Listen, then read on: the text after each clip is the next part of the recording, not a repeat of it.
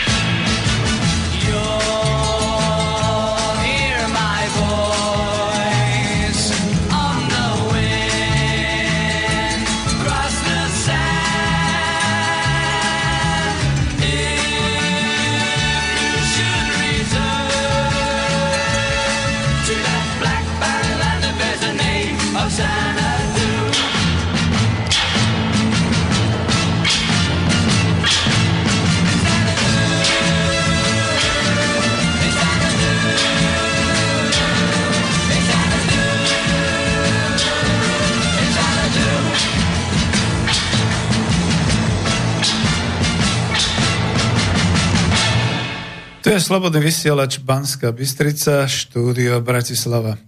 Želám vám opäť raz príjemné štvrtkové pravé poludnie, milé poslucháčky a vážení poslucháči Slobodného vysielača Banska Bystrica. Takže spoza mikrofónu vás pozdravujem, Peter Zajac. Vanka moje meno, počúvate 109. reláciu zo série Ekonomická demokracia. Dnes je štvrtok 30. septembra roku 2021 a sme tu naživo s pomocou Bansko-Bystrickej podpory. Ak by ste chceli položiť otázku, dať odkaz alebo napísať, tak skúste po nejakých tých pár minútach po začiatku volať na telefónne číslo 0951 485 385 do štúdia alebo skúste mailovať na studio zavináč slobodnyvysielac.sk alebo pokiaľ by ste chceli tak nejak trvalejšie komunikovať, tak cez mailovú adresu Spolku národohospodárov, to znamená klub malým klub.národohospodárov zavináč gmail.com No a budem tu. Väčšinou sa nič nedeje, pretože naozaj je to poludnejšie vysielanie, takže som pripravený hovoriť a robiť osvetu. A tento raz už nielen o ekonomické demokracii, ale ako vidíte na obrázku o ekonomike a o ekonomike po kapitalizme. Takže dnešnou témou je, ako to tam vidíte aj na avíze, rozvoj lepší než rast. Samozrejme, budem hovoriť o ekonomickom raste a o, o ekonomickom rozvoji. Budem sa opierať už o definované a zverejnené informácie. E, nie všetky zazneli tu, vo vysielaní Slobodného vysielača, ale určite sú textovo podchytené alebo aj na YouTube. A to práve z knihy Ekonomika po kapitalizme, ktorú som vydal, a Coop Industria, podnik fungujúci na princípoch zamestnaneckej samozprávy, respektíve zo Švajkartovej knihy po kapitalizme pomlčka ekonomická demokracie. Patrí to sem aj k tejto téme, pretože prvý raz som vlastne takúto tému rozobral v roku 2012, teda tú tému rozvoj alebo rast, treba sa rozhodnúť, e, v stati modelovanie ekonomickej demokracie v zborníku, ktorý vyšiel ako reakcia na návštevu Davida Švajkarta v Čechách a na Slovensku v roku 2011. A tento zborník e, robil docent Hohoš a doktor Peter Dinuš a volal sa tento zborník Svet v bode obratu. Také prvé, čo bolo na obrázku na začiatku, bola taká nejaká hustá demonstrácia niekde na západe s takými tými uh, transparentmi, že kapitalizmus doesn't work, čiže kapitalizmus nefunguje. A tomu teda vlastne bolo aj to, tá, tá moja stať o tom, že ako by sa mala modelovať uh, nová ekonomická, uh, nový ekonomický systém, teda ekonomická demokracia a v rámci toho bol tam taký, taká tá kapitola rast alebo rozvoj, treba sa rozhodnúť. Takže toľko k tomuto smeru. No a než teda pristúpim ešte k nejakému ďalšiemu vyprávaniu, áno, idem bližšie k mikrofónu, som si uvedomil, tak som chcel ešte nejaké takéto malé aktuálnosti. No samozrejme, jedna z aktuálností je, že budem veľmi rád, keď eh, ma počúvajú vo svete, v tých 80. až 90. krajinách, všade, kde rozumejú reči slovenskej, bratia Češi, my, Slováci a ďalší, ktorí rozumejú po slovensky. A nám sú to vždy také informácie, že čo u nás nového doma. Samozrejme, môžete to počuť aj vo správach a ja tu mám veľmi málo času, tak iba toľko, že keby to povedal niekto z nás ako alternatívcov, tak by bol považovaný za konšpirátora alebo by bol považovaný za neprajníka tohto štátu. Ale ja sa oprem o renomovanú osobu, a to je Zuzana Čaputová, ktorá je vo funkcii prezidenta Slovenskej republiky. E, nebudem to ťahať niekde zo zvukov a podobne, ale ocitujem jej článok na pravde. Citujem.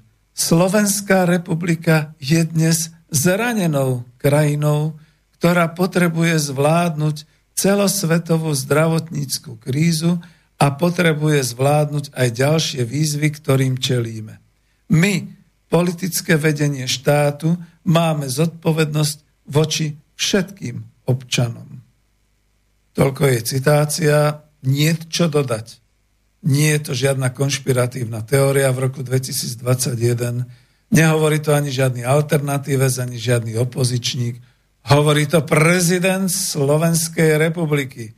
Milí spoluobčania a milí rodáci všade vo svete. Je zle, kričíme pomoc, pomoc a najviac kričí prezident Slovenskej republiky. Ešte krátky článok ocitujem. Rovnako sa potrebujeme vysporiadať s rastom cien, s ktorým je spojené postpandemické oživenie svetovej ekonomiky Ceny tovarov a služieb rastú kvôli efektu odloženej spotreby a kvôli narušeniu dodávateľských reťazcov vplyvom pandémie. Budú rásť ceny potravín aj energií a tento efekt tiež dopadne na nízkopríjmové rodiny. Preto je na mieste uvažovať aj o cielených a zmysluplných kompenzáciách.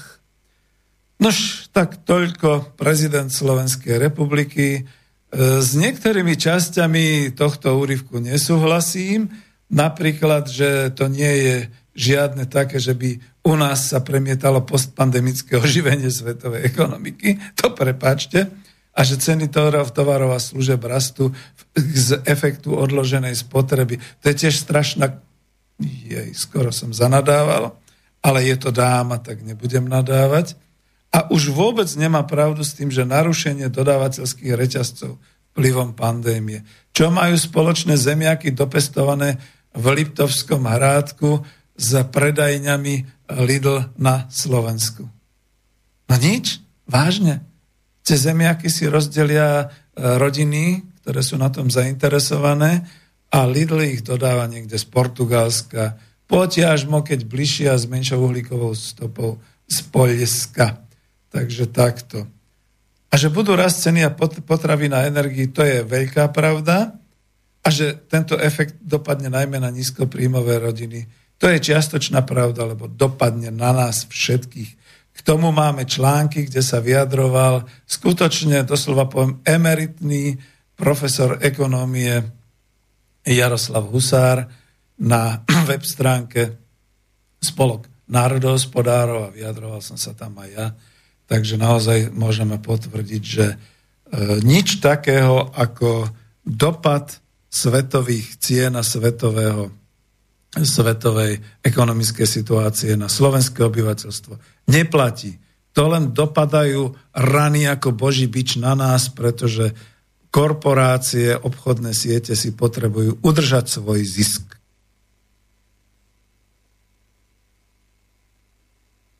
Zámerne bola malá pomlka alebo pomlčka pred týmito vecami.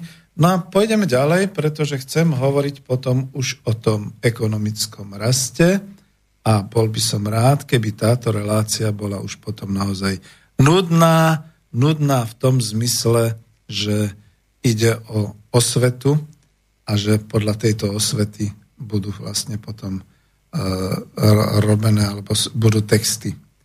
Takže Niekedy v tom roku 2011, respektíve do zborníka 2012, sa dostala kapitola z tej state modelovania ekonomickej demokracie a ona dnes platí oveľa viac v roku 2021, keď niektorí hovoria, že áno, však máme ekonomický rast, tuším, ho korigovala teraz Národná banka Slovenska na 3,5% a tak ďalej. Oveľa úprimnejší boli v Čechách, keď ministerka financií celkom otvorene povedala, že to je síce rast, ale to je taký rast, že sa šplháme z jamy prepadu, to znamená, keď v roku 2019 uh, bol už raz dosahovaný toľko a toľko, zámerne nepoviem koľko, lebo neviem, tak teraz sa šplháme z, tej, z toho prepadliska, z tej jamy takýmto rastom a uvidíme, ako to bude ďalej. Toto je pravdivé. Nie to, čo hovoria uh, slovenské vládne kruhy a, a, a média a podobne. Takže, a potom vidíte ešte jedna vec, že e, to isté, ten článok trošku obohatený alebo upravený som vydal, keď sme sa ešte kamarátili na DAV2 s Davidom, s Davidom, s Dávidom Dicházim, inžinierom ekonómom, ktorý má svoj blogspot ekonomická demokracia blogspot.com a tam bol ten článok uvedený takisto v roku 2016 v maji pod názvom Rast alebo rozvoj, treba sa rozhodnúť. Ja si pomôžem čítaním z tohto a niečo potom ešte doplním.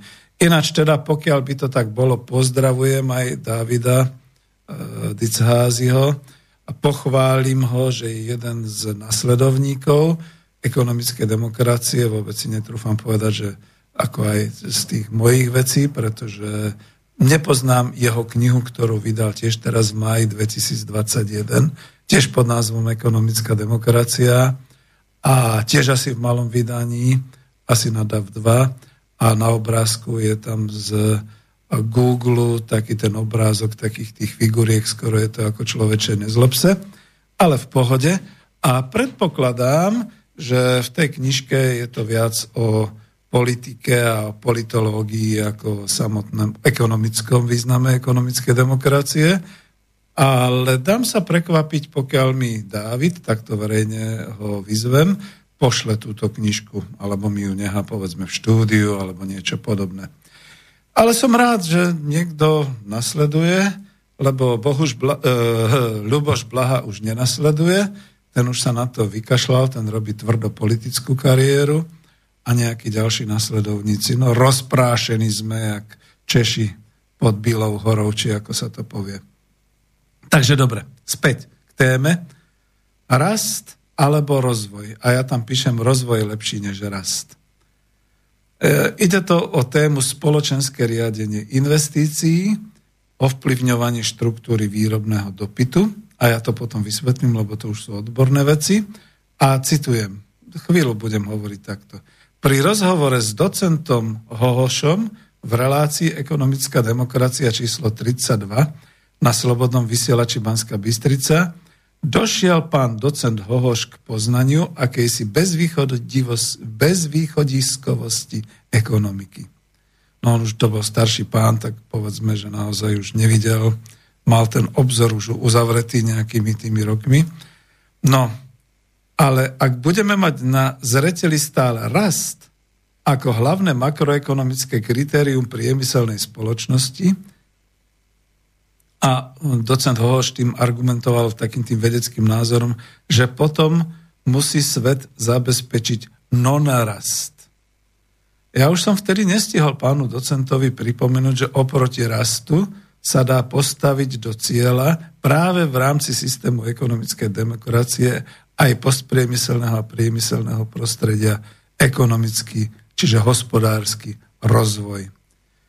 Nakoniec problému rastu a rozvoja sa sám autor e, tej filozofickej úvahy e, David Schweikart e, venoval viac v súvislosti so spotrebou a s ekologickými aspektami a týmto smerom sa ako si uberá súčasné zmýšľanie. Je to škoda. My ekonomovia by sme povedali niečo iné. Švajka tvrdí, že musíme rozlišovať medzi rastom a rozvojom a to je dobre teraz tak osvetovo povedať. Rast znamená prírastok spotreby meraný úrovňou hrubého domáceho produktu, čiže ten slávny ukazovateľ HDP. Rozvoj, kde ho mám? Rozvoj, vidíte, lebo to čítam, predstavuje racionálny pohyb vpred smerom k trvalo udržateľnej budúcnosti, to píše Švajkart. A teraz ešte k tomu rastu dodám ja, hospodárskému alebo ekonomickému rastu. Na čo nám je taký ukazovateľ ako hrubý domáci produkt? Na nič.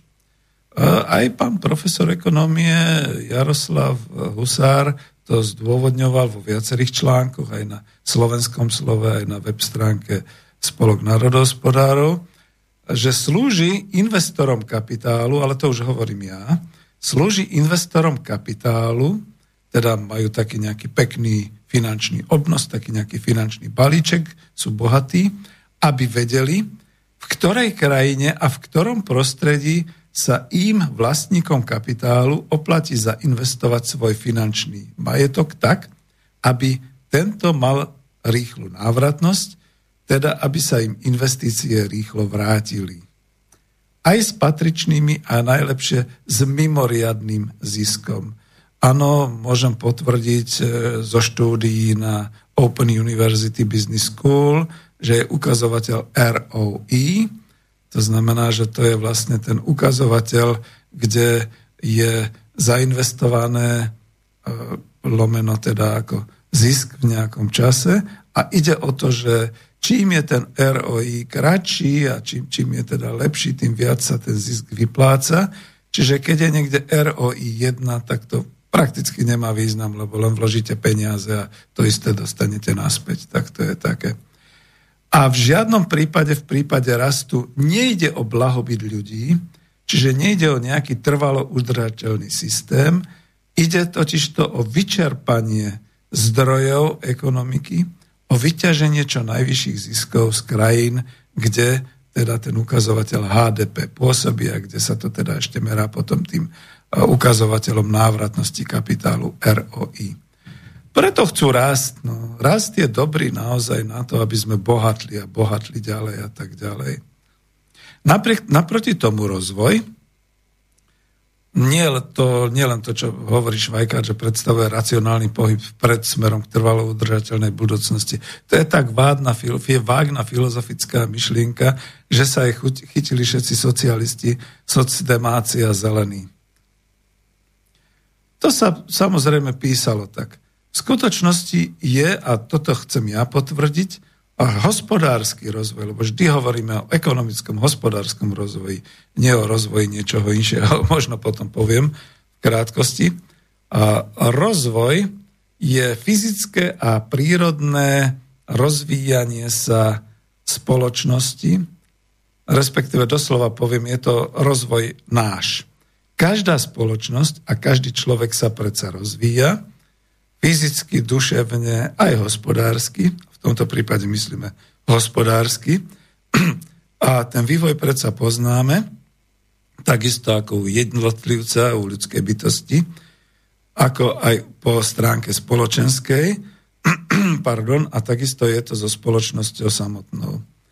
No ale keďže stále hovoríme o ekonomickom rozvoji, myslíme tým taký rozvoj, ktorý prináša nové a nové kvality života a nový a nový základ pre život v spoločnosti, pre usporiadaný život v spoločnosti plnej prosperity a blahobytu. Samozrejme, všetko je to postavené na hospodársky základ, tak podložený dnes moderne povedané nejakou tou rozvinutou infraštruktúrou všetkého, systémami výroby a hospodárskeho života, ktoré držia a rozvíjajú sa spolu s nami. Predstavte si naozaj taký strom, alebo tam máte obrázok takej tej rastlinky v pôde.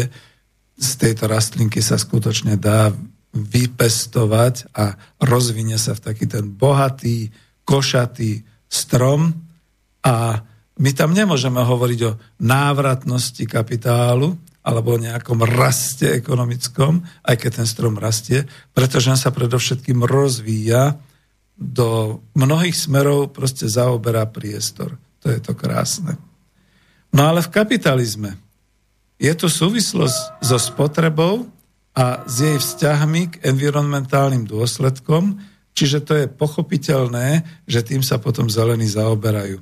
Kapitalizmus potrebuje pre svoj neustály rast zvyšovanie spotreby, doslova turbuje spotrebu, ale my ako ekonomovia predsa dokážeme ovplyvniť štruktúru dopytu, keď hovoríme o základných pravidlách e, ekonomiky alebo ekonómie, to znamená e, dokonca trhovej ekonomiky, stále vyrovnávanie dopytu a spotreby, dopytu a ponuky a rieši sa to spotrebou a tak ďalej. A my vieme, ktoré efekty túto spotrebu vyvolávajú. A predovšetkým vieme z analýz toto, že rast zásluhou nespravodlivého rozdeľovania bohatstva sa míňa účinkom a nespôsobuje spoločenský rozvoj, pričom sa ekonomický rast hrubo deformuje iba v prospech návratnosti súkromných investícií. Ako viete, môžete si mysleť a prečítajte si to, alebo povedzte si to nahlas viackrát a povedzte si, kto rastie. Rastú milióny spoluobčanov Slovenska, ktorí dostávajú nejaké tie dávky sociálne, prípadne dôchodok, to je tiež taká žobračenka, taká dávka, prípadne mzdu, to je tiež také. Alebo rastú takí tí milionári, ktorí niečo zapodnikali v úvodzovkách, napríklad bohatli na základe dobrej trhovej niky, čiže diery, vyplnili ju a zbohatli neúmerne. A čert vezmi, že je to so zákonom alebo v rozpore so zákonom, napríklad teraz táto influcerka Plačková a podobne, ale proste rástli, vyrástli. Takže vidíte, to je o tom. Takže ekonomický rast hrubo deformuje celé, celé to ukazovanie spoločenského vývoja iba v prospech návratnosti súkromných investícií. Na začiatku bolo treba totiž súkromne zainvestovať. A my sme si už povedali, že chceme ísť okrem rastu ekonomiky hlavne do rozvoja ekonomiky a spoločnosti a preto budeme musieť tieto ukazovatele úspešnosti redefinovať. No, a než budem pokračovať, iha, pekne ten čas letí, nevolajte, nepíšte. Odkaz pre vás. Takže možno som to predznačil, že teraz hovorím, nevolajte, nepíšte, pretože chcem dať jednu krásnu pieseň, pretože nedávno som mal 66 rokov a spolu s Petrom Jandom a jeho pesničkou sa pýtam to, čo zaznie na začiatku.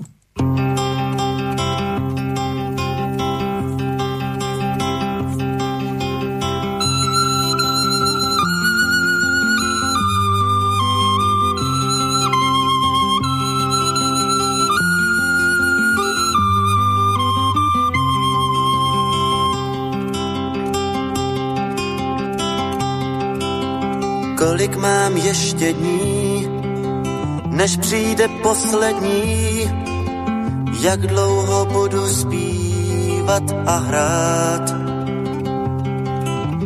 Kolik je na zemi cest, kterou mám dát se vést, nebo už myslet mám na návrat. Posečkej, lásko, má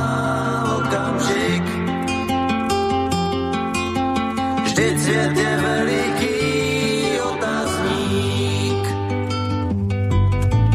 Pořád se jenom ptáš a odpovědi ty se nedočkáš. Já jen vím, v zimě strom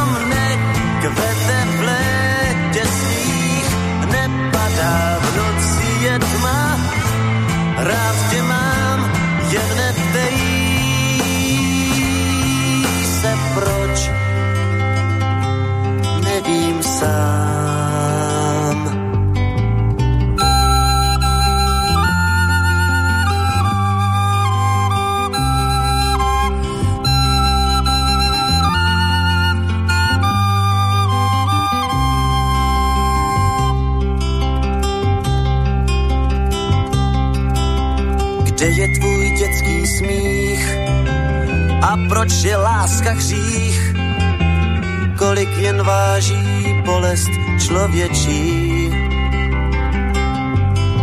Proč je zlato drahý kov? A proč je tolik prázdných slov? Proč chce každý být největší?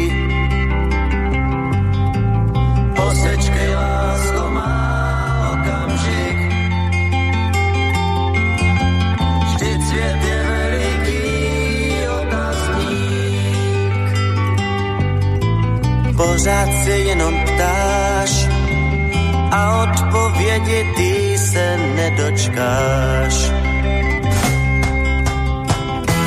Já jen vím, řeky proud, hučí dál, v žilách krev, pěnivá,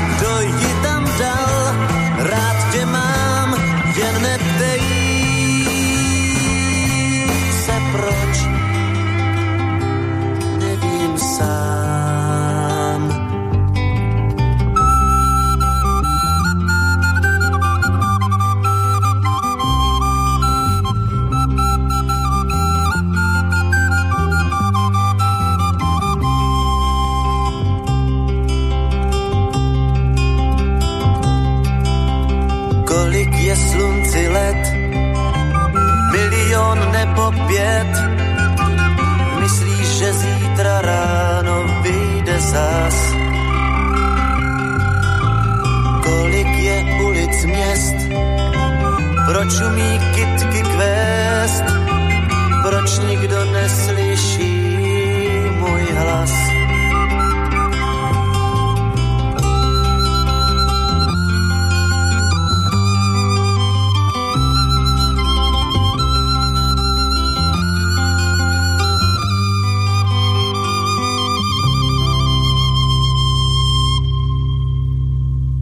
Takže moje životné jubileum 66 rokov, môžem sa začať pýtať, kolik mám ešte dní, než príde poslední, ale je to v poriadku, ja sa teším a všetkým mojim spolkárom, starším odo mňa, mnohí majú 80, niektorí 88 a viac, hovorím, že dôležitá je zvedavosť. Na tomto sme sa dohodli. Sme zvedaví, čo bude ďalej.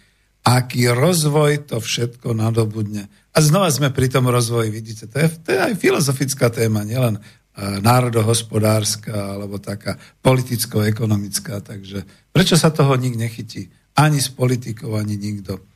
No, takže budem pokračovať ďalej v tom, že v, potom v knižke myslím, že som to dával práve aj do ekonomiky po kapitalizmu, do tej učebnice v kapitole 2.3. Mám taký názov, že rast ekonomiky alebo rozvoj hospodárstva. Treba sa rozhodnúť. Vidíte, aj tam som to dal a podnadpis bol spoločenské riadenie investícií, ovplyvňovanie štruktúry výrobného dopytu. To nemám čas tu celé rozoberať, ale aspoň aby ste vedeli. My sme si už povedali, že okrem hospodárskeho rastu, rastu ekonomiky, je dobré vlastne ísť do rozvoja ekonomiky a spoločnosti a preto budeme musieť tieto ukazovatele úspešnosti hospodárskeho života redefinovať. A tamto v tej učebnici ekonomika po kapitalizme je redefinovaná. Neviem, či sa dostanem až k tomu. Za situácie globálne otvorenej ekonomiky v každej krajine už kritérium ekonomického rastu definované ako hrubý domáci produkt HDP neodzrkadluje ani len spotrebu v danej krajine, ani vytvorené zdroje a ekonomické hodnoty, ktoré zostávajú v krajine. Teda mal by to byť vlastne ani nie tak, že hrubý domáci produkt, ale hrubý národný produkt. V tom sa odráža spotreba spoločnosti danej krajiny ovplyvňovaná domácim dobytom po investíciách a dopytom a spotrebou domácnosti. Viete, tu sa zastavím v tom, že e, okrem toho, čo hovorí pán profesor Husár, ja k tomu pridávam, že to by sme museli štatisticky znova, a dneska je to vlastne možné, lebo IT a všetky tie aplikácie a podobné by to umožnili, presne vedieť, zrátať, na spotrebe povedzme od domácnosti, ale aj na spotrebe v investíciách. A koľko vlastne sa minulo u tých, ktorí sú spotrebitelia domáci, čiže občania Slovenskej republiky, tu žijúci, alebo podnikatelia, živnostníci v Slovenskej republike, to, tu pôsobiaci, dokonca originál občania Slovenskej republiky, Slováci. Lebo naozaj tie hranice, kým e, nebol tento COVID, kým nebola táto globálna pandémia, boli natoľko otvorené, že ono to skreslovalo. Veď si pamätáte také tie všelijaké cirkusanské e, bulvárne reči, že najväčší opilci sú Češi. Spotrebovali, ja neviem koľko, stoviek hektolitrov piva na jednu osobu. Absolútne sa zabúdalo, že Česko navštívili milióny turistov, a každý z tých turista si dal každý deň aspoň jeden pohár piva. Prípadne brali celé basy alebo flašku. Nie len za to, že to bolo lacnejšie, ale že je to naozaj kvalitnejšie a tak ďalej. Viď Česko-Budejovický Budvar a tak ďalej. Takisto Boh vie, čo sa o Slovákov hovorilo, ale keď niekto definoval, že do roku 89 spotreba mesa, mlieka, vajec na Slovensku bola takáto, uverte mu. Ona naozaj taká bola. Ale keď vám dnes niekto povie, že spotreba v mesa v Lidli alebo vôbec celkovo na Slovensku v roku 2020 stúpla, neverte mu. Pretože dobre, v čase pandémie by to bolo tak možné, ale ešte stále sa tu spotrebúva veľa a veľa produktov, ktoré si kupujú, povedzme, už ani nie turisti, ale cudzinci, ktorí, povedzme, dokonca sa tu nakupuje, je voľnosť e, nákupu a predaja cez hranice a tak ďalej. Je to dobre Fico myslel s tým, že obmedzenie teda ako vývozu vody. Akurát zabudol, že nie je dneska problém urobiť nejaké balené e, super e, produkty a, a púšťať to, ja neviem, v čom zabalené. No čo by urobil, keby mu niekto povedal, toto sú cisterny vody, ktoré idú za hranice. Je to balená voda, tak čo už. Dobre, to som dosť odbočil. No ale to je práve to, že ten ukazovateľ je skreslený. A Švejkart mal pravdu v tej svojej filozofickej knižke, že ak bude fungovať spoločenská kontrola nad investíciami, tak každá spoločnosť, ak si chce udržať technologickú a ekonomickú dynamiku, bude musieť každoročne vynaložiť určité množstvo spoločenskej práce a prírodných zdrojov na vývoj a zavádzanie nových technológií, ako aj na rozširovanie výroby statkov a služieb zodpovedajúcim vysokým nárokom danej spoločnosti. To bolo také veľmi pekne definované a z toho potom vyberme, že to potom znamená, že keď budeme chcieť e, hlavne ako hovoriť o raste, môže to v tom byť ukryté, lebo za tým sú finančné ukazovatele, musíme sa stále dotýkať rozvoja. Lebo veď si to porovnajme, HDP, ukazovateľ hospodárskeho rastu, a finančná návratnosť kapitálu a do toho infraštruktúra Slovenskej republiky, to znamená e, všetky tie projekty a všetky tie veci, ktoré sa rozvíjajú a robia pomocou projektov cez verejné financie, verejné financovanie. A to už je, to už je, to už sme blízko tomu rozvoju, pretože naozaj to je rozvoj. No, a ak Švajkár potom vysvetľuje, že bude vytvorený inštitút zbierania finančných zdrojov cez verejné investičné fondy na globálnej, regionálnej a národnej, čiže po slovensky povedané štátnej až miestnej úrovni a budú k tomu procedúry prerozdeľovania finančných zdrojov cez sieť tých verejných bank, potom môžeme pokojne prekladať pojem spoločenská kontrola nad investíciami. Druhým významom tohto výrazu v angličtine teda spoločenské riadenie investícií. Control je totiž často v angličtine aj riadenie. Takže keď spoločensky riadíme investície, už sme veľmi, veľmi blízko tomu rozvoju. No a teraz mi nejaký skeptik povie, keby volal, keby písal, tak by napísal Peter, ale trepete, pretože tu sú eurofondy, tu je teraz plán obnovy, ten predsa dáva projekty a tak ďalej. Áno, áno, áno. To je to že už to má ten charakter rozvoja, pokiaľ to nie je definované ako, že za tým je nejaký vlastník, ktorý si žiada návratnosť tých financií, tých kapitálu. Čiže musíme rozdielovať dokonca aj v eurofondoch, tie boli nevratné, ale bolo treba plniť takéto a takéto podmienky a ciele určoval niekto iný, nie my. Boli vypísané samozrejme tie všetky uh, ciele a podľa toho sa robili projekty a podobne. Ja sám som sa zúčastňoval, takže viem. Áno, je to už veľmi blízko, aproximatívne, čiže približuje sa to povedzme až na nejakých tých 60-70%. Iné je, ale tvrdím, plán obnovy a stability, či ako sa to volá, pretože ten, tých 800 miliard eur, ktoré chce Európska únia takto rozdeliť členským krajinám, tam je minimálne polovica pôžičkou.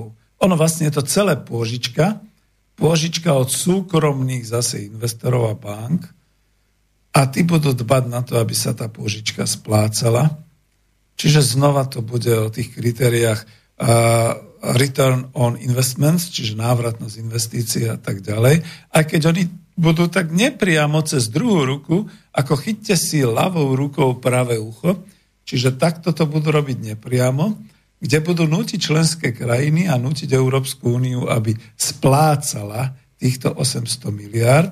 A znova tu zdôrazním, že to splácanie bude Slovensko veľmi boleť, pretože my nemáme hospodárske domáce zdroje, napriek tomu zo štátneho rozpočtu, čiže z verejných financií Slovenskej republiky budeme musieť splácať, respektíve budeme garantovať splácanie, No a viete, ako je to s garanciou a exekúciou. Exekútor najprv požiada a zexekuje majetok, pozastaví účty tomu, kto nespláca. No ale pokiaľ ten, kto nespláca, nemá, zgarantoval sa za neho niekto iný, tak siahne aj na účty a na financie tých, čo garantovali. A my v tejto chvíli garantujeme tých 800 miliárd. Čiže za to vravím, že aproximatívne to začína byť také, že áno, sú to peniaze na rozvoj, v skutočnosti je to stále tvrdý finančný biznis, nič iného. Takže pozor, pozor na to. A tu budem pokračovať ďalej, že ak teda budeme vedieť oceniť také rozvojové programy, ale len také, ktoré prinesú rozvoj hospodárstva a spoločnosti, povedzme s 10 či 20 ročným časovým posunom, tak potom bude to už rozvojová problematika. Zatiaľ som tam dal vtedy otázku, že neviem. Kritéria nám zatiaľ takéto asi chýbajú, respektíve vieme ich kvalifikovať slovne, ale netrúfame si ich oceňovať a kvantifikovať finančne. Prečo? Pretože mnohé z dejov a činností, ktoré sa budú uskutočňovať pri rozvoji, sú z hľadiska dnešnej klasickej ekonómie liberálnej ekonomie slobodného trhu považované za externality. Aj keď už sa samozrejme deje, zelení sa už ozvali, že odpady sú zdrojom a tak ďalej. Ale tieto externality dodnes existujú mimo trhu a nie sú v účtovníctve zahrnuté, preto e, sú nehodné ocenenia v kapitálovej, makroekonomickej či podnikovej mikroekonomickej oblasti. Ak pripustíme, že ekonomický rast na globálnej úrovni už nie je spojený s rastom blahobytu danej krajiny či regiónu, nie je potom pre ekonomickú demokraciu výhodné riadiť investície inými kritériami, ktoré budú postavené na iných prioritách ako na kritériách kapitálovej návratnosti investícií, prioritne zisku, čiže rastu? Lebo veď vieme, ako to je v krajinách, dnes už máme globálnu pandémiu, ako sa s ňou vyrovnávame, ale vtedy v tom článku som sa opieralo to, že ako dopadajú rozvoje a obnovy regiónov a miestnej ekonomiky po hurikáne Katrin v Spojených štátoch, po tsunami v Indonézii, po zemetrasení a následkoch e, v jadrovej elektrárny vo Fukushime, či záplavách v Austrálii, či na Novom Zélande. Áno, vôbec otázka nová je, že ako sa vyrovnáva Európa s, so záplavami. Nemecko so záplavami. Ako sa vyrovnáva s hurikánmi. Česká republika, vidíte, to všetko nie sú peniaze HDP rastu. To sú rozvojové peniaze. Naozaj treba rýchle likvidovať následky katastrof, pomáhať a rozvíjať. Takže práve ten princíp spoločenského riadenia investícií, kde nebude prvoradým kritérium rast zisku za účelom rýchlej návratnosti investovaného súkromného kapitálu, ale kritérium bude dlhodobý rozvoj ekonomiky a spoločnosti, zabezpečený práve možnosťou vo verejných investíciách nezohľadňovať to kritérium zisku pre vysokú a rýchlu návratnosť investovania kapitálu. Toto je tá výhoda, ktorú poskytuje toto kritérium v systéme ekonomickej demokracie. Áno, takto bude fungovať ekonomika po kapitalizme. No ale ja tu mám teda ešte jednu vec, že my sme predsa už ten rozvoj hospodársky, a to veľmi mohutný rozvoj, zaznamenali na Slovensku. Mala z neho dnešným slovom povedané benefity celá slovenská spoločnosť, vlastne československá spoločnosť.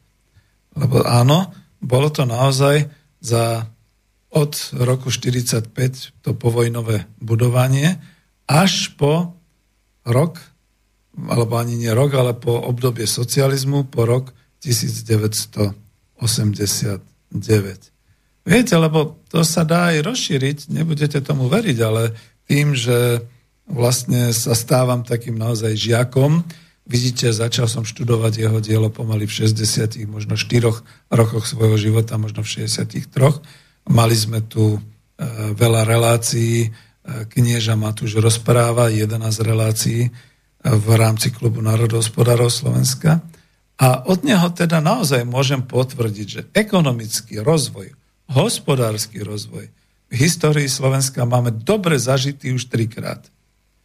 Poprvý raz v období Samovej ríše, ktorá sa rozkladala od Devína cez Bratislavský hrad, dnes už vieme, že to je ten bájny Vogastisburg, až po Nitravu a ďalej.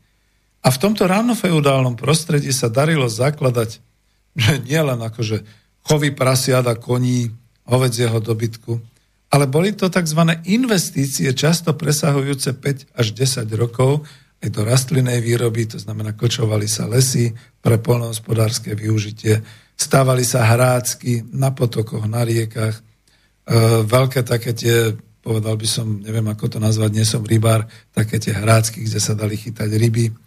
Nič sa z toho nerobilo za účelom návratnosti kapitálu, kde by si nejaký kupec povedal, dám ti tri toliariky a ty mi vrátiš 6 zlaťákov. Nie. No, takže takto to bolo vtedy. Druhý raz sme zažili hospodársky rozvoj za obdobia Veľkej Moravy, a to hlavne za kráľa Svetopluka v rokoch 846 až 894 nášho letopočtu, letopočtu keď Svetopluk prikázal stavať veľké hradiská, budovali sa hradské cesty, budovali sa solné cesty, pretože tady to prebiehala solná cesta a máme množstvo názvov teda e, na, na to.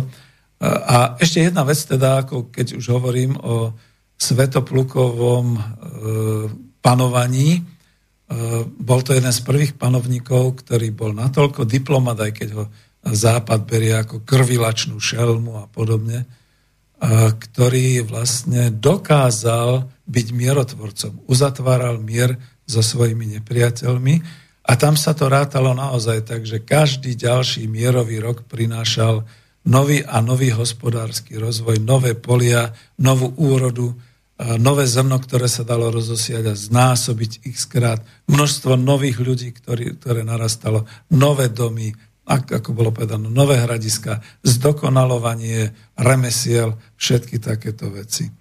No a toto možno ani nebude pán profesor Kučera s tým súhlasiť, ale ja to tvrdím a potvrdzujem ako národohospodár, že najsilnejší hospodársky rozvoj zažil národ slovenský po roku 1945 v tom povojnovom budovaní od dovršenia národno-demokratickej revolúcie, veď viete, že tam už naozaj boli národní správcovia v podnikoch, národné výbory, ktoré e, trošku aj riadili už e, sociálny rozvoj e, a tak ďalej a tak ďalej.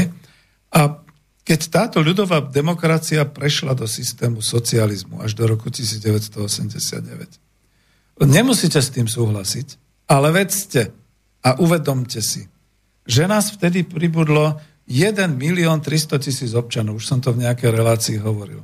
Nikdy viac sa asi nezopakuje, že ľud slovenský sa znásobil počas 44 rokov od 45. roku do 89. na o, nie na, ale o 1,300 tisíc, 1 milión 300 tisíc občanov. Až tak, že teraz môžeme hovoriť, že sme boli 5,5 miliónovým národom a pomaly klesáme a klesáme a klesáme, alebo nás doplňajú rómske etnika a imigračné etnika a podobné veci. Nešlo pritom o nejaké rýchle zainvestovanie za účelom zisku. Veď to je práve ten rozdiel, keby sme sa rozvíjali kapitalistickou cestou a keď sme sa rozvíjali socialistickou cestou. Za dva roky povojnovej období, obnovy sa podarili neskutočné diela, a to často s takmer žiadnou nejakou osobnou finančnou podporou a mechanizáciou a podobne. Boli postavené trať mládeže, boli postavené priehrady, bola mohutná výstavba v obciach práve tej dnes definovanej infraštruktúry. Bola elektrizácia. Zaviedol sa rozhlas, neskôr televízia, e, telefonizácia. Kto to niečo spomínal ešte ako z kultúry? Každá obec takmer mala svoj kultúrny dom. Kinofikácia. V každej obci, v každom meste kino. V takej Bratislave bolo, tuším, 30 kín, ak sa nemýlim a podobne. Vtedy to bol výdobytok doby. To ako, keby bol býval internet, tak by sme mali asi internetovú sieť. Ťažko povedať dnes. Takže takto. Uh, bola zahájená rozsiahla bytová výstavba bez nutnosti investovať v úvozovkách do hypoték, do developerských projektov. Také výstavby ako vodné diela Oravská priehrada, Liptovská Mara, Zemplínska šírava a ďalšie, vodné stupne Vašskej kaskády, výstavby energetického charakteru ako ropovod družba, plynovod, výstavba atomovej elektrárne Jaslovské Bohunice – celá rozvinutá dopravná sieť, ciest, železníc, aerolinky, všetky takéto veci, a to boli sme v rámci Československa. Dnes sa tomu naozaj hovorí infraštruktúra hospodárstva, hospodárska a bolo tu množstvo výrobných prevádzok. Všetko sa to budovalo nie kvôli ziskovosti a krátkej návratnosti kapitálu, ale aby to slúžilo celospoločenskému rozvoju, pretože peniaze z toho, keďže to bolo štátne vlastníctvo, alebo kolektívne vlastníctvo družstiev, peniaze z toho plynuli skutočne do štátneho rozpočtu, čiže do verejných financií a verejné financie potom mali na rozvoj nemocníc, bola tu sieť ústavov národného zdravia, ktoré nám dneska len e, môžu mladí závidieť, zdravotných stredisk, stavali sa areály vysokých škôl, stredných škôl, internáty, celé mestské štvrte, nielen Petržálka, celé nové mesta, Nová Dubnica a tak ďalej.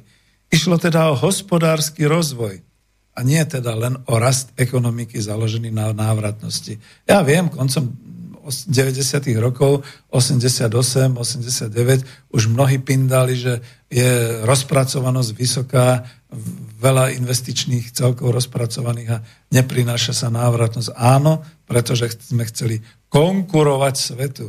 My sme blbci si neuvedomili, že 5,5 miliónový národ nemôže konkurovať priemyselným rozvojom alebo ja neviem, vedecko-technickým rozvojom, ale mal by konkurovať niečím naozaj tým inovačným a, a takýmto. A to, to, to bol ten problém, že vtedy si to ekonomovia vôbec neuvedomovali, že tu máme obrovský hospodársky rozvoj. My sme si to uvedomili až vtedy, keď nám to všetko vlastne už nepatrilo keď to bolo rozkradnuté, sprivatizované, rozpredané a tak ďalej. Keď už to nie je naše vlastníctvo a tie automobilky na Slovensku dneska zaznamenávajú rast, aj všetky tie automotíva, ďalšie všelijaké banky a developery a podobne, ale je to skutočne ten hospodársky rast na úrovni návratnosti kapitálu. E, nerozvíja sa to, nemáme nič z toho. Ja keď chodím mostom Apollo autom a vidím tie mrakodrapy, slovenský Manhattan, všetkých tých developerských firiem a tak ďalej. Hovorím si, čo ja mám z toho, okrem toho pohľadu na toto? Nič. Absolútne nič. Ba naopak, tým, že mesto musí investovať do dopravnej infraštruktúry, parkovania, verejnej dopravy, elektrické siete, do všetkého, skracuje mi moje možnosti nejakého toho investovania, alebo teda toho zabezpečenia infraštruktúry na mojom sídlisku do zelene, do elektra, do hračiek, do húpačiek pre deti, do všetkého takéhoto. Absolútne sa zabúda, že socialistická ekonomia, ekonomika produkovala niečo, čo trhová ekonomika nepozná. Spoločenskú spotrebu. Raz sa o tom bude hovoriť, je to aj jedna relácia v ekonomickej demokracii, pozrite si dolu. A práve cez, no, keď kliknete tú ikonku na Spolku národohospodár, alebo toto na archíve, od 99 to je tá ikonka, potom máte prehľad tých relácií, tak je to niekde dolu, dolu, dolu. Hm, neviem, koľka je to. A práve cez to vysoké financovanie spoločenskej spotreby štátom, podnikmi, e, mohlo byť e, vlastne zabezpečené to, že Slovensko sa hospodársky rozvíjalo. Za socializmu, áno. Dnes by sme potrebovali po 31-ročnom zaostávaní v údržbe infraštruktúry bývania, rozvodov, ciest, mostov, všeličoho, opäť rozvojové programy, ale nie také, čo by ukazovali rast za účelom zisku, ako naše developerské projekty na Slovensku. A ja by som považoval, že to bude jedna z odumierajúcich vetiev, keď sa rozvinie e, ekonomická demokracia. Takže takto. No a čo k tomu dodať? Už máme vlastne záver, takže než si dáme záver, tak si dáme aspoň takúto malú zvučku a potom pôjdeme ďalej.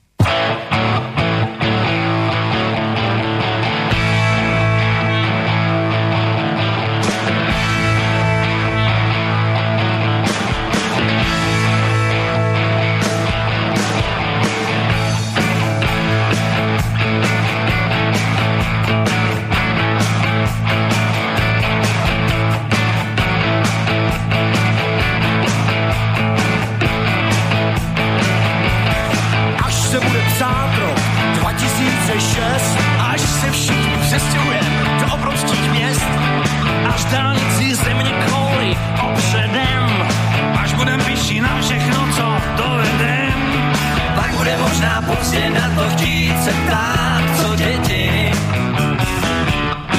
mají si kde hrát. Tak to nie je len covidová téma, že sa deti majú si kde hrať, keď sme ich celoštátne a dokonca v strednej Európe a možno aj v celej Európe pozatvárali do bytoviek a do uzatvorených bubliniek a nesmú ísť na ulicu pomaly a všetky takéto veci. Vôbec nesmú ísť do školy a takéto veci. To, to je kritika. Ale ja som to použil trošku ako takú zvučku skoro, aby som dokázal, že keď sa zameriate na rozvojové programy hospodárske, tak zrazu zistíte, že investujete do budúcnosti. Práve to sú tá budúcnosť. Deti. Živočíšna rastlina výroba, ktorá potrebuje dlhý cyklus, 5-6 rokov, keď e, chceme, aby niečo ako bolo hospodársky užitočné. Strom, povedzme, 30 rokov. A tak ďalej, a tak ďalej. A mal som tam tú tému, kde som hovoril, že si predstavte, že na Slovensku budú také lejaky, ktoré zmijú pôdu, budú také požiare lesné, ktoré, kde vyhoria všetky stromy. Čo zostane? Tým majiteľom, ktorí dneska lpia na tom svojom malom majetečku a hovoria, neberte nám tie lesy, my sme urbárnici, neberte nám toto, tamto, keď to všetko spláchne a vyhorí, čo vám zostane? Ešte aj škody, pretože pokiaľ to neodhlásite, nezrušíte, nikto vám to, nikto vám to nenahradí, respektíve ešte budete musieť naďalej platiť dane z vlastníctva a takéto veci. Vtedy musí prísť celá spoločnosť, najlepšie formou štátu a povedať áno, ideme to rozvíjať. Dáme rozvojové programy a tieto rozvojové programy nebudú na návratnosť kapitálu, povedzme, do 5, do 10 rokov. To bude rozvojový hospodársky program na 30, na 50 rokov. Čo myslíte, ako sa budovala Čína? Chcel som povedať aj Sovietský zväz, ale pomlčím, pretože to by som bol. Dneska je dobrý príklad Čína kde rozvíjajú tie svoje kilometrové do šírky pásma lesov na okraji púšti.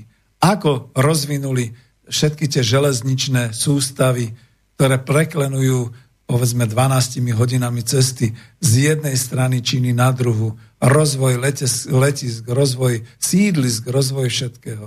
To sú všetko dlhotrvajúce investície, á, slovo investície, to je blbé, dlhotrvajúce rozvojové programy, do ktorých sa teda naozaj dalo, no zase musím použiť to slovo investovať, ale v tom kladnom vytvoriť teda toto všetko. Ja ešte sa chcem zamerať na to, čo som spomínal od toho pána docenta Hoša, ktorý už nevidel budúcnosť a videli v non-raste, čiže v neraste.